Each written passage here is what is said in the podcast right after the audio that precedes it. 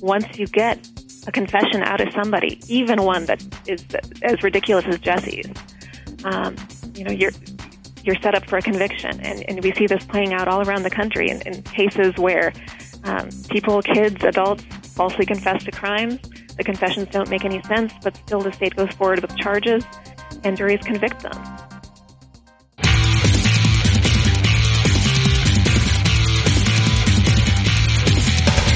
This is Lawyer to Lawyer, the award winning legal podcast with J. Craig Williams and Robert Ambrogi. West Coast meets East Coast, and yes, they are attorneys, bringing you the latest legal news and observations every week with the leading experts in the legal profession. Produced right here on the Legal Talk Network. Hello, everyone, and welcome to Lawyer to Lawyer on the Legal Talk Network. Thanks for joining us. I'm Craig Williams from sunny Southern California. My co host, Bob Ambrogi, is away on business today. I write a legal blog called May It Please the Court. I have a book out called How to Get Sued. And we'd like to take this time to thank our sponsors Clio, a web based practice management program for lawyers at goclio.com. SunTrust, who offers private wealth management solutions for attorneys and legal firms at suntrust.com slash law, and Firm Manager from LexisNexis at myfirmmanager.com slash LTN. Well, back in 1993, three eight year old boys were found brutally murdered in West Memphis, Arkansas. After a frantic search to find the killers, three teens, Damien Echols, Jason Baldwin, and Jesse Misskelley Jr., were arrested after Jesse, who is mentally disabled, admitted to the crime after a lengthy interrogation without a parent or counsel present. The other teens were then implicated by Jesse, and they received life sentences, and Damien was put on death row. Over the years, the three maintained their innocence and drew the support of many. Finally, after serving 18 years behind bars, the men, better known as the West Memphis Three, were released from prison after taking an Alford plea. Today on Lawyer to Lawyer, we're going to look at this highly controversial case, reaction from the community, the Alford plea, and what the future holds for these men and the victims' families. So we have three great guests today with us to discuss this case. Our first guest is Laura Nirider. She's a staff attorney and adjunct professor at the Center on Wrongful Convictions of Youth, which is part of Northwestern University's School of Law. Laura has represented several high profile defendants who gave false or coerced confessions, including one of the West Memphis Three. Welcome to Lawyer to Lawyer, Laura. Thanks so much. Good to be here. And our next guest is attorney Ken Swindle from the Swindle Law Firm out of Rogers, Arkansas. Ken organized Attorneys of Conscience, a group of Arkansas attorneys that formed in support of the West Memphis Three. Welcome to Lawyer to Lawyer, Ken. Thank you for having me. And our next guest is Lonnie Soury. Lonnie is a highly respected media expert with a particular expertise in wrongful convictions. He's worked closely with Damien Echols in the West Memphis 3 case, and you can find out more information on Lonnie and his work at falseconfessions.org. Welcome to Lawyer to Lawyer, Lonnie. Thank you for having us. Well, Lonnie, let's start with you. And for those of uh, our listeners who are not familiar with this case, can you give us a brief overview? Well, May 1993, three young uh, boys, eight year olds, uh, were found uh, murdered and buried in uh, a few feet of water in a drainage ditch in West Memphis, Arkansas, which is on the Tennessee border. Um, immediately, Damien Echols, who uh, you've identified before as one of the young men who was convicted, was identified and uh, because he had uh, he had some minor run-ins with the law and was a local kid who uh, dressed differently, listened to rock music, and uh, and uh, was a, a smart young man and dressed in black. Uh, he was immediately targeted uh, without any investigation. Uh, I think what you had introduced was a sort of frenetic investigation. Actually, it was no investigation. Uh, they immediately went to his house. He cooperated with the police, gave uh, blood and saliva, and fingerprints, and things like that. But within a few weeks, uh, an acquaintance of his was picked up, Jesse Misskelley, who uh, is uh, remains functionally illiterate, uh, an IQ of approximately 67, certainly mentally disabled. Jesse gave uh, statements to the police uh, that were um, actually um, incorrect. Where uh, Laura could go into more detail, were false confessions. He immediately uh, confessed and made incriminating statements that he was with the children, with Jason uh, Baldwin, another one of the defendants, and Damien Echols at nine o'clock in the morning uh, of the murders. There was just one problem with his confession. At nine o'clock in the morning, they were in school. So the police do what they do. They came back and said, Jesse, you must have meant 3.30. And Jesse said, yeah. And then when the police realized that the children had been seen in that afternoon, they came back and said, Jesse, oh, you must have been eight or nine. Uh, and they said, Jesse said, yeah, yeah. And that led to uh, uh, a conviction for Jesse. Uh, Jesse's confession was unconstitu- unconstitutionally introduced to Damien and Jason's trial, which was separated because Jesse refused to testify against his acquaintances.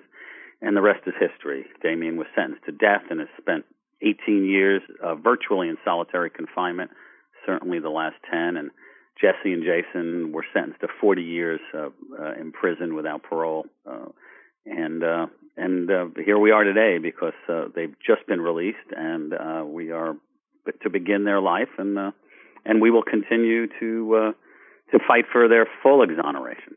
Well, Laura, your work with uh, on cases that focus on the reality that children who get interrogated by police typically give false or involuntary confessions, or perhaps just likely to give those kind of confessions. How, how does that play here? Yeah, well, you know, just to take a step back, you know, false confessions are something that a lot of us at first think, what, you know, how could that be? How could anybody confess to a crime, especially one as heinous as this one, that they didn't commit? But what we know, what we've learned really over the last 15, 20 years since the development of DNA evidence is that people do, uh, people do uh, falsely confess to crimes, and DNA then has subsequently shown that these people are absolutely innocent of these crimes. And what we know also is that juveniles like Jesse Misskelley are between two to three times as likely to falsely confess during police interrogations. So, you know, why do they do that? It's because of the, the techniques uh, that are used during interrogations. They are, uh, police are trained to follow a set of techniques that can be very effective, really too effective, actually, in making, uh, making the people that they're talking to believe that it's in their best interest to confess. And what we see in this case is uh, those techniques were used with Jesse Misskelley, who, as Lonnie said, you know, was already a very mentally limited guy. He was 17 years old, but he thought uh, like a seven-year-old, really. And uh, he's brought into the interrogation room again, like Lonnie said, with no uh, no parent, no attorney by his side. He was brought in not realizing that he was a suspect and he was questioned uh, for a total, I believe, coming close to 12 hours. You know, the average interrogation in this country lasts more like 1.6 hours, and uh, Jesse was was hammered for a lot longer than that. Uh, and you know, the other thing I'll note about Jesse's interrogation is we know some of the techniques that were used on him to produce the statement that he gave, uh, but we don't know everything that that was said to him by his interrogators because the statement was not electronically recorded in its entirety. That's a reform that a lot of states have pushed recently to prevent exactly these kinds of situations from happening, to prevent cases like the West Memphis Three. Um, and here we see exactly what that lack of recording caused. Uh, it caused courts to credit Jesse's confession, which was worthy of total dismissal. If I can add uh, one thing from that, and and uh, this Ken Swindle, I don't have, uh, I don't represent any of the West Memphis Three, and uh, you know what I've learned of the case. I just learned from reading Mara Leveritt's uh, wonderful book, um, The Devil's Knot. But one thing that struck me in reading that book is that um, when Jesse was finished with his confession, uh, he went back to his cell to wait for his father to come pick him up. Uh, he thought that he was going home, and I think that's significant in itself to uh, to show the the mindset that he had in giving that statement. He just wanted to go home and and if you can imagine a seven or eight year old child, um, I think it's pretty easy to understand what mindset he was under. Uh, you know, children will say anything if they can just go home, and that that was certainly his state of mind. Well, let's talk about what we typically see in criminal cases. What do we have for physical evidence? Do we have weapons? Do we have motives? What kind of connection to the crime do the West Memphis Three have to what happened here? Uh, this is Lonnie. Virtually no connection to the three children. They had no motive. They had no opportunity. Uh, there was no way that they could have possibly. Uh, their DNA was not found at the crime scene.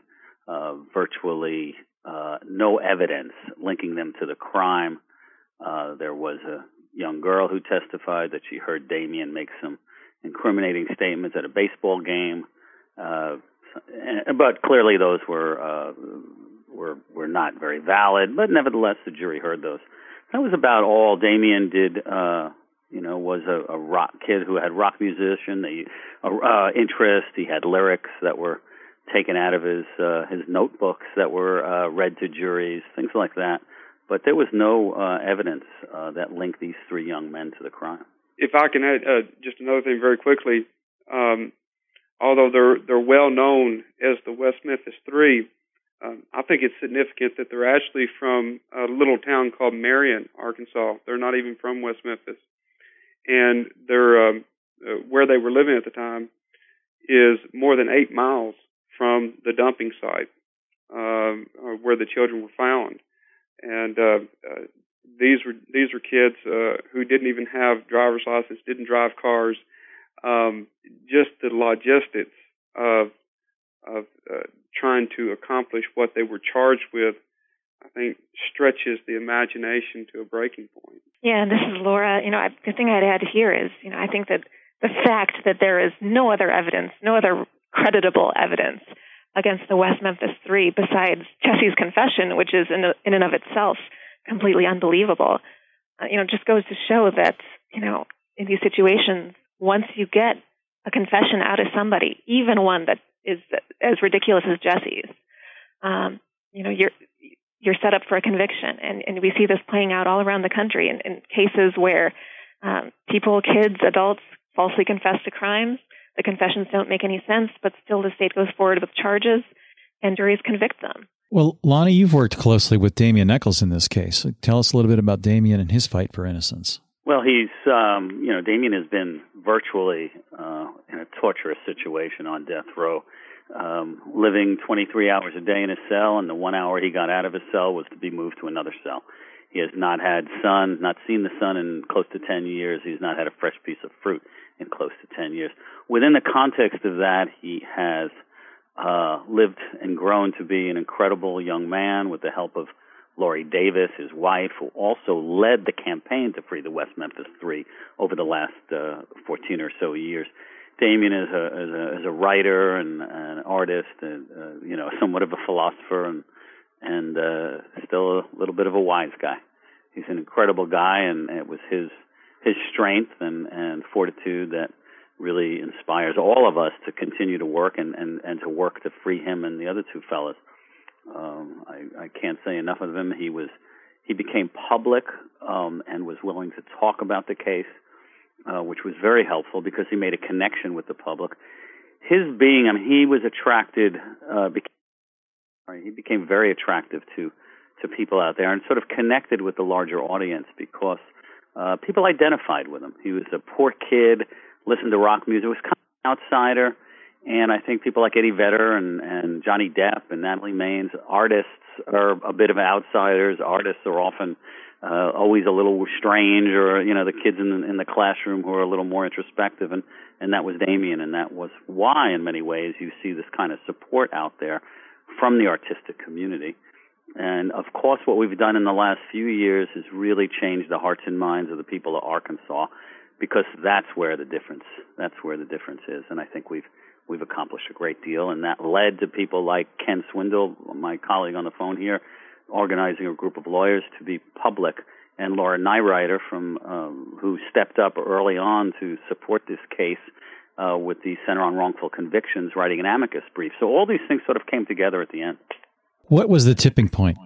That's a great question. I would say the DNA evidence in 2007 that uh, linked the stepfather of one of the victims to the crime scene. His hair was found in the binding used to tie up not even his own child, but another child.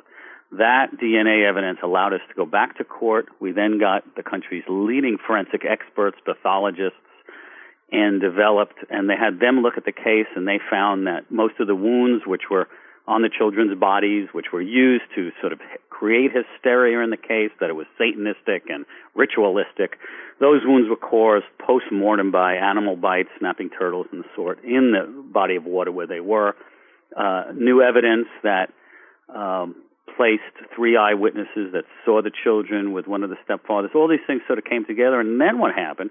Certainly from the beginning, author Mara Leveritt, who wrote the book, and other people in the public have came forth, and that began a process of educating. Uh, I'd like to say the public audiences of Arkansas and nationally and that begins since we had new evidence. It was now the time to get those innocence innocence issues out to the public audiences, uh, and and garner more legal community support, uh, more public support, and uh, it culminated. I think it all came together with the uh, legal experts and, and bring you know bringing in uh, Steve Braga, who was uh, lead became the lead attorney at the end of the case. Uh, that all sort of came together and, and resulted in this uh, this uh, you know imperfect um, agreement, but one that freed them.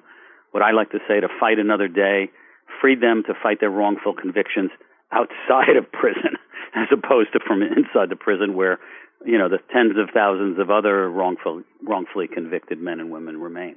Laura, the governor has indicated that he's not going to pardon these people until somebody finds the real killers. What's what's your reaction to that? Well, my reaction to that is the right people who should be out there trying to find the real killers is the state of Arkansas. Uh, but you know they've they've stated that even though they believe at a new trial uh, Damien, Jason, and Jesse would be acquitted, they've also stated that they uh, are not interested in going out there and, and, and trying to find who actually did this crime. Uh, so there, you know there's definitely some frustration there. But that doesn't preclude, as Lonnie just said, it doesn't preclude the West Memphis Three themselves from going out there and trying to find the real killer, and also doesn't uh, doesn't prevent you know people from all around the world from continuing to express their uh, desire that justice finally be done in this case. You know, it's a fantastic thing. We're overjoyed that Damien, Jason, and Jesse were able to walk free on Friday, and it was a tremendous thing to witness. But justice has not been complete for them, and it has not been complete for the victims' families in this case because the, whoever did this crime uh, is still out there on the streets. And we've got some evidence, uh, as Lonnie alluded to, some DNA evidence that, you know, provides a pretty good starting point in in in an investigation. So, uh, you know, that, my reaction is, you know, let's get out there and find the real guys. And I'm looking for the state of Arkansas to step up on that. If I could just add uh, one thing, this Ken Swindle. Um, the governor did make that statement, which is one end of the spectrum. Uh, but the other end of the spectrum is the the prosecution. You know, uh, in the second judicial district, which you know Jonesboro is is uh, part of that, and uh, Scott Ellington has indicated that he's keeping an open mind and and he's waiting for new evidence. So uh, they might not be taking a, a proactive uh, approach, and, and and I would uh, agree that they should be taking that proactive approach.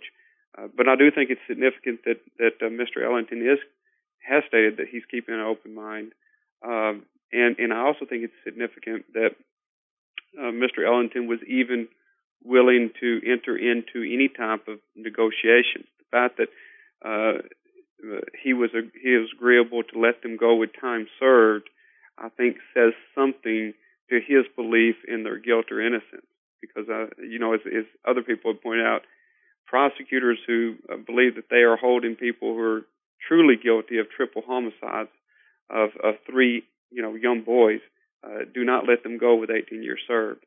So I, I, I am optimistic that there's an, there is an opening there in the prosecutor's office that did not exist with the former prosecutor. I, I would say, make no mistake that this was a political decision. I mean, that's we knew we had created momentum uh, in their innocence, leading to a evidentiary hearing in December, which we hoped we would win, and, and hopefully a, a, calling for a new trial, uh, or you know, overturning their convictions.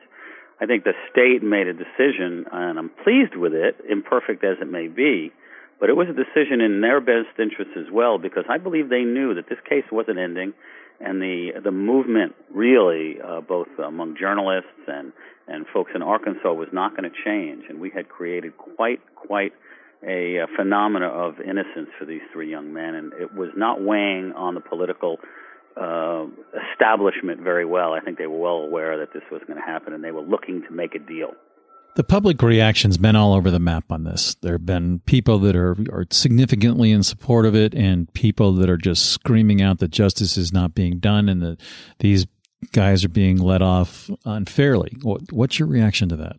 Well, I'll jump in. I don't think that's accurate. I think there's one or two people that have gotten attention. When we were in front of the courthouse, uh, there was a stepfather or a father of one of the victims who had never even taken care of his child uh, he pops up when the television cameras are around. All due respect to his family, uh, he was never there for his own child. He he, uh, you know, of course, when one person shows up, the cameras all go to him. I don't think there's split decision. I think there's tremendous support for these young men. I think the decision is controversial in the sense that it was so quick.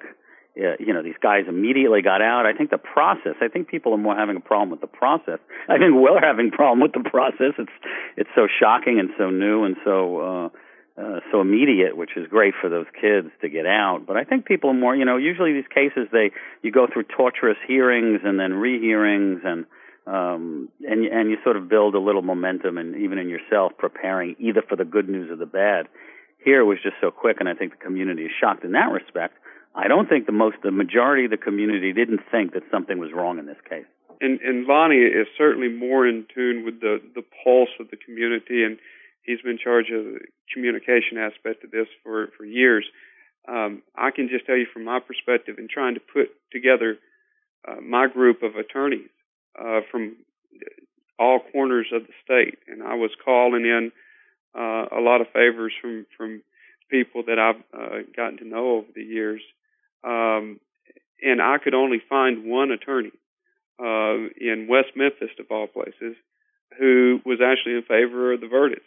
Now, I, I found a lot of attorneys who might say, I, you know, I can't get involved for this reason or that reason, but I could only find one attorney out of all the people I called who came down clearly on the side of conviction. They're guilty. So, at least in the legal community, although the Arkansas attorneys haven't spoken with a very loud voice, I think there's been a lot of whispers that, hey, we all really know we got this wrong.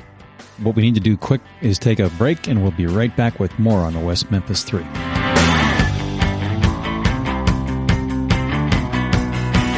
Hi, my name is Kay Kenny from Legal Talk Network, and I'm joined by Jack Newton, president of Clio. Jack takes a look at the process of moving to the cloud. Now, how long does it take to move to the cloud, and is it a difficult process? No, I, with most cloud computing providers, moving uh, your data into the cloud is something that takes just minutes, not hours or days to do. You can get signed up and running with most services in just a few minutes. And uh, even if you have an existing, uh, a legacy set of data that you want to migrate to a, a web based practice management system like Clio, there's migration tools and migration services that we're able to offer to ease that process. So most firms can be up and running to the cloud in less than in the cloud in less than five minutes and can have their data imported uh, in a matter of hours or days. We've been talking to Jack Newton, president of Clio. Thank you so much, Jack. Thank you. And if you'd like to get more information on Clio, feel free to visit www.goclio.com. That's G O C L I O.com. Has the recent economic climate affected the financial goals of your firm? Get back on track with help from SunTrust. Our private wealth management legal specialty group works solely with lawyers and their firms to deliver unique solutions designed for the legal community.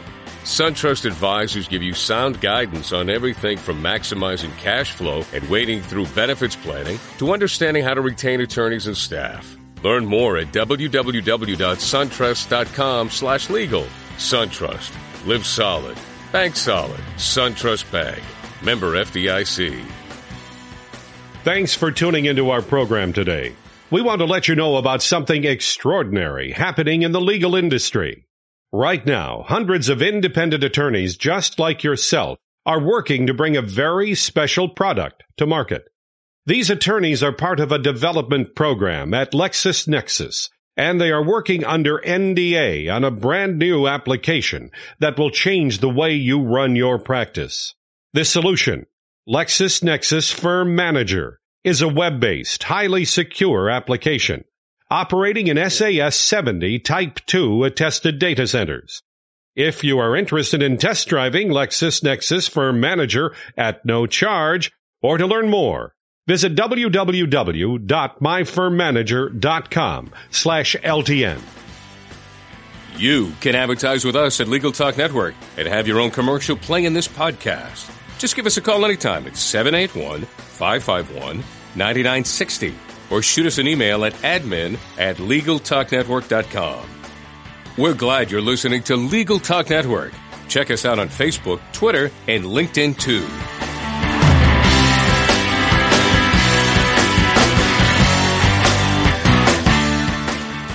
Welcome back to Lawyer to Lawyer on the Legal Talk Network. This is Craig Williams, and we're talking today about the West Memphis Three with Laura Nirider, attorney Ken Swindle, and Lonnie Soury. Ken, before the break, we were talking. We were going to start talking about attorneys of conscience. Can you tell us how that came about?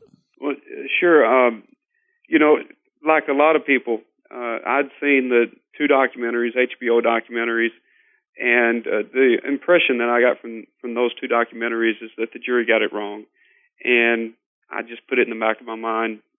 It'll get worked out somehow, um, and and I just really laid it on the jury, and I just thought, you know, somehow it's going to get worked out, and I didn't get involved.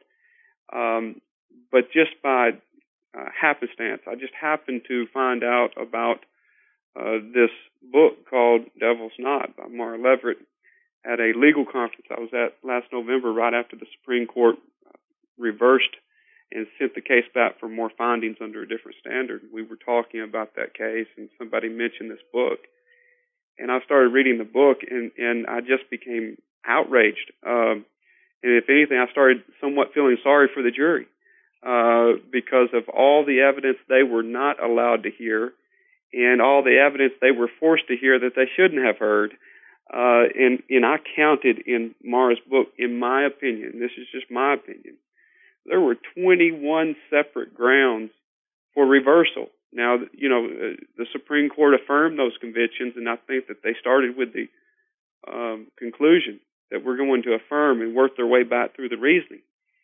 Uh, but if you, if any objective person who reads uh, Mara's book and she details every ruling meticulously uh, throughout the book, uh, it, it just at some point it becomes intellectually dishonest to say these were fair hearings or these were fair trials, and that's what really got me motivated. I, you know, I started thinking uh, either a lot of attorneys know about this in Arkansas and they're okay with it, um, or nobody really knows what really happened in those trials behind the scenes in the evidentiary hearings and, and you know the evidence that the juries were allowed to hear and not hear. Uh, and when you get into a lot of those individual rulings, they're, they're pretty outrageous. Uh, what was going on, and uh, I just started buying all the books I could of Devil's Knot and mail them out to attorneys, saying, "Hey, we we have to do something. We have to speak out on this." Because the, the, the trial itself had so many problems. Well, tell us a little bit about the uh, Paradise Lost movie with by Joe Berlinger and Bruce Sinofsky, and apparently there's also another book out there, as you just mentioned, The Devil's Knot. Tell us about the movie.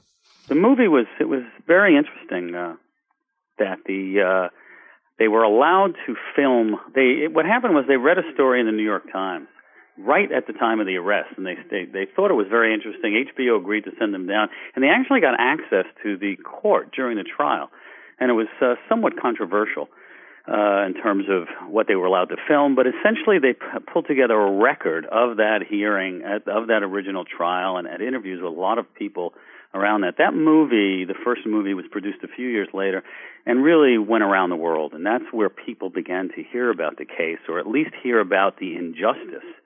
So that movie led the effort to uh, turn this case around. And that's how they got a lot of support from the music community, the arts community.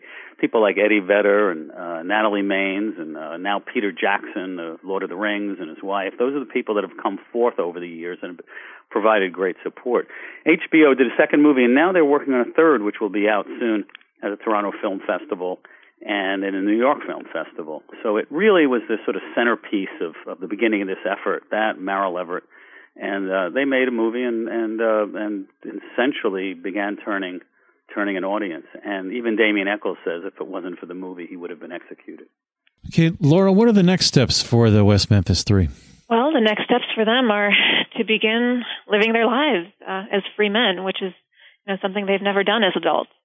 Uh, so the next steps, I think, are, are just to rest and, and, try to recover and try to process what's happened, uh, what's happened to them, over the last 18 years. And, uh, you know, I'm proud and pleased to say that there are a lot of supporters out there who will be able to help them do that and help them do that in a way that's healthy and, and productive for them. Um, and the next steps in terms of, uh, you know, their lives, they're, they're going to live their lives how, how they choose to live their lives, which is, which is a wonderful thing for them. They've not had that, that choice in so many years. Uh, but but in terms of their case, they're uh, you know they're determined determined to prove their innocence uh, and have it be shouted from the rooftops. And the intent is very much to continue uh, all efforts to get official recognition of their innocence. Well, we've reached near the end of our program, so it's time to wrap up and get your final thoughts. And Ken, I'd like to start with you, and, and just please, if you could, include in your wrap up uh, a little explanation of the Alford plea. Sure. The Alford plea, uh, in a nutshell, is uh, the defendants get to, get to accept the um, offer made by a prosecutor or the recommendation for a, certain sentence, and while still maintaining their innocence. Um, and uh, it's very rarely used. In fact, I'm not aware of any other cases in Arkansas, but um, it, it, it's somewhat of a quirk uh, to say uh, I agree that the uh, defense or the prosecutor has enough evidence that I would probably get convicted, but I still maintain that I'm innocent. Um, so in, in this case, you had a situation where the Supreme Court sent the case back for more findings, and the judge ruled that they that the West Memphis Three were entitled to a new trial because they they a, a jury probably would not convict, and then they turned around and accepted an Alford plea in which the West Memphis Three said uh, they thought that they would be convicted, uh, or there was enough evidence to to convict them. So that kind of shows the contradiction in this case. Uh, but it was a compromise uh, just to get them out of a very bad situation. And Ken, can you give us your uh, contact information so our listeners can reach out to you if they want to get a hold of you? Oh, absolutely. Um, Ken Swindle uh, in Rogers, Arkansas. You can look me up on Facebook, Attorneys of Conscience. We have a group of both attorneys and non-attorneys who are in support of the West Memphis Three, as well as uh, trying to raise awareness in other ways uh, about any injustice in the judicial system. Uh, telephone number 479 621 0120. Great. Laura, your final thoughts and your contact information? Yeah, well, you know, I guess as my final thoughts, I'd just like to, you know, I guess remind folks that, you know, the West Memphis 3 case is a totally unique case, but it's not the only case. It's not an isolated case. You know, these boys, as as, as Lonnie mentioned, were incredibly lucky to have their case of wrongful conviction publicized uh, by the work of the original HBO filmmakers and then by the, the work of so many uh, hundreds and really thousands of people around the world who created this movement to free them. Uh, but there are other people around the country, other kids around the country who are in very similar situations, who are locked up in prison for things they didn't do, uh, whose cases have not benefited from uh, really the shining of the light of, of day and the truth on them. So, uh, you know, I'd urge folks to, to take a look at um, at our website, which I guess is where you can find my contact information, uh, www.cwcy.org. That's the Center on Wrongful Convictions of Youth uh, where you can learn a little bit more about uh, about our work that we do in cases just like the West Memphis Three. Um, and I look forward to, to speaking with anybody who uh, would like to talk more about this. Great, thank you. And Lonnie. My contact information is soury.com or on falseconfessions.org. I would say uh, when Dame, when I first met Damien Echols, he said to me, "It must be really different in New York in terms of how prosecutors and and police treat suspects and, and get their convictions. And I looked at Damien and I said, the only thing different is the accents. And to mirror what Laura said, there are tens of thousands of wrongful convictions out there, uh, prosecutors prosecuting cases, getting false confessions. But it really takes a village, and these things, these cases are so hard to overturn. It's easy to convict an innocent man; it's virtually impossible to free one. I think the public aspect, this public campaign, along with good lawyering and and uh, and uh, other aspects of the case, re- and, and and excellent investigations. Those three things really help to make uh, overturn wrongful convictions. Great. Thank well, you thank much. you very much, Lonnie and Ken and Laura, for being with us. We uh, appreciate your participation today. And for our listeners, remember now you can check out and get CLE credit through West Legal Ed Center for listening to select legal Talk Network podcast, you can go to the legaltalknetwork.com and click on West Legal Ed Center. You can also find all of our Legal Talk Network shows on iTunes. And we'll be back again next week with another great legal topic. When you want legal, think lawyer to lawyer. Someone's at the door. Don't answer it. Why not? I'm listening to Legal Talk Network podcast to get my CLE credit in West Legal Ed Center. Oh, I need to do that too. Where do I find them? It's easy. Just go to LegalTalkNetwork.com and pick a program for CLE, click on it, and start listening. Or go to WestLegalEdCenter.com and choose from any of the Legal Talk Network programs available for CLE. Perfect. I'll do that right now. The views expressed by the participants of this program are their own and do not represent the views of, nor are they endorsed by, Legal Talk Network, its officers, directors, employees, agents, representatives, shareholders, and subsidiaries. None of the content should be considered legal advice. As always, consult a lawyer. Thanks for listening to Lawyer to Lawyer with J. Craig Williams and Robert Ambrogi. Every week, a new legal topic that you won't want to miss. We hope you'll listen again and check out our other shows on the Legal Talk Network.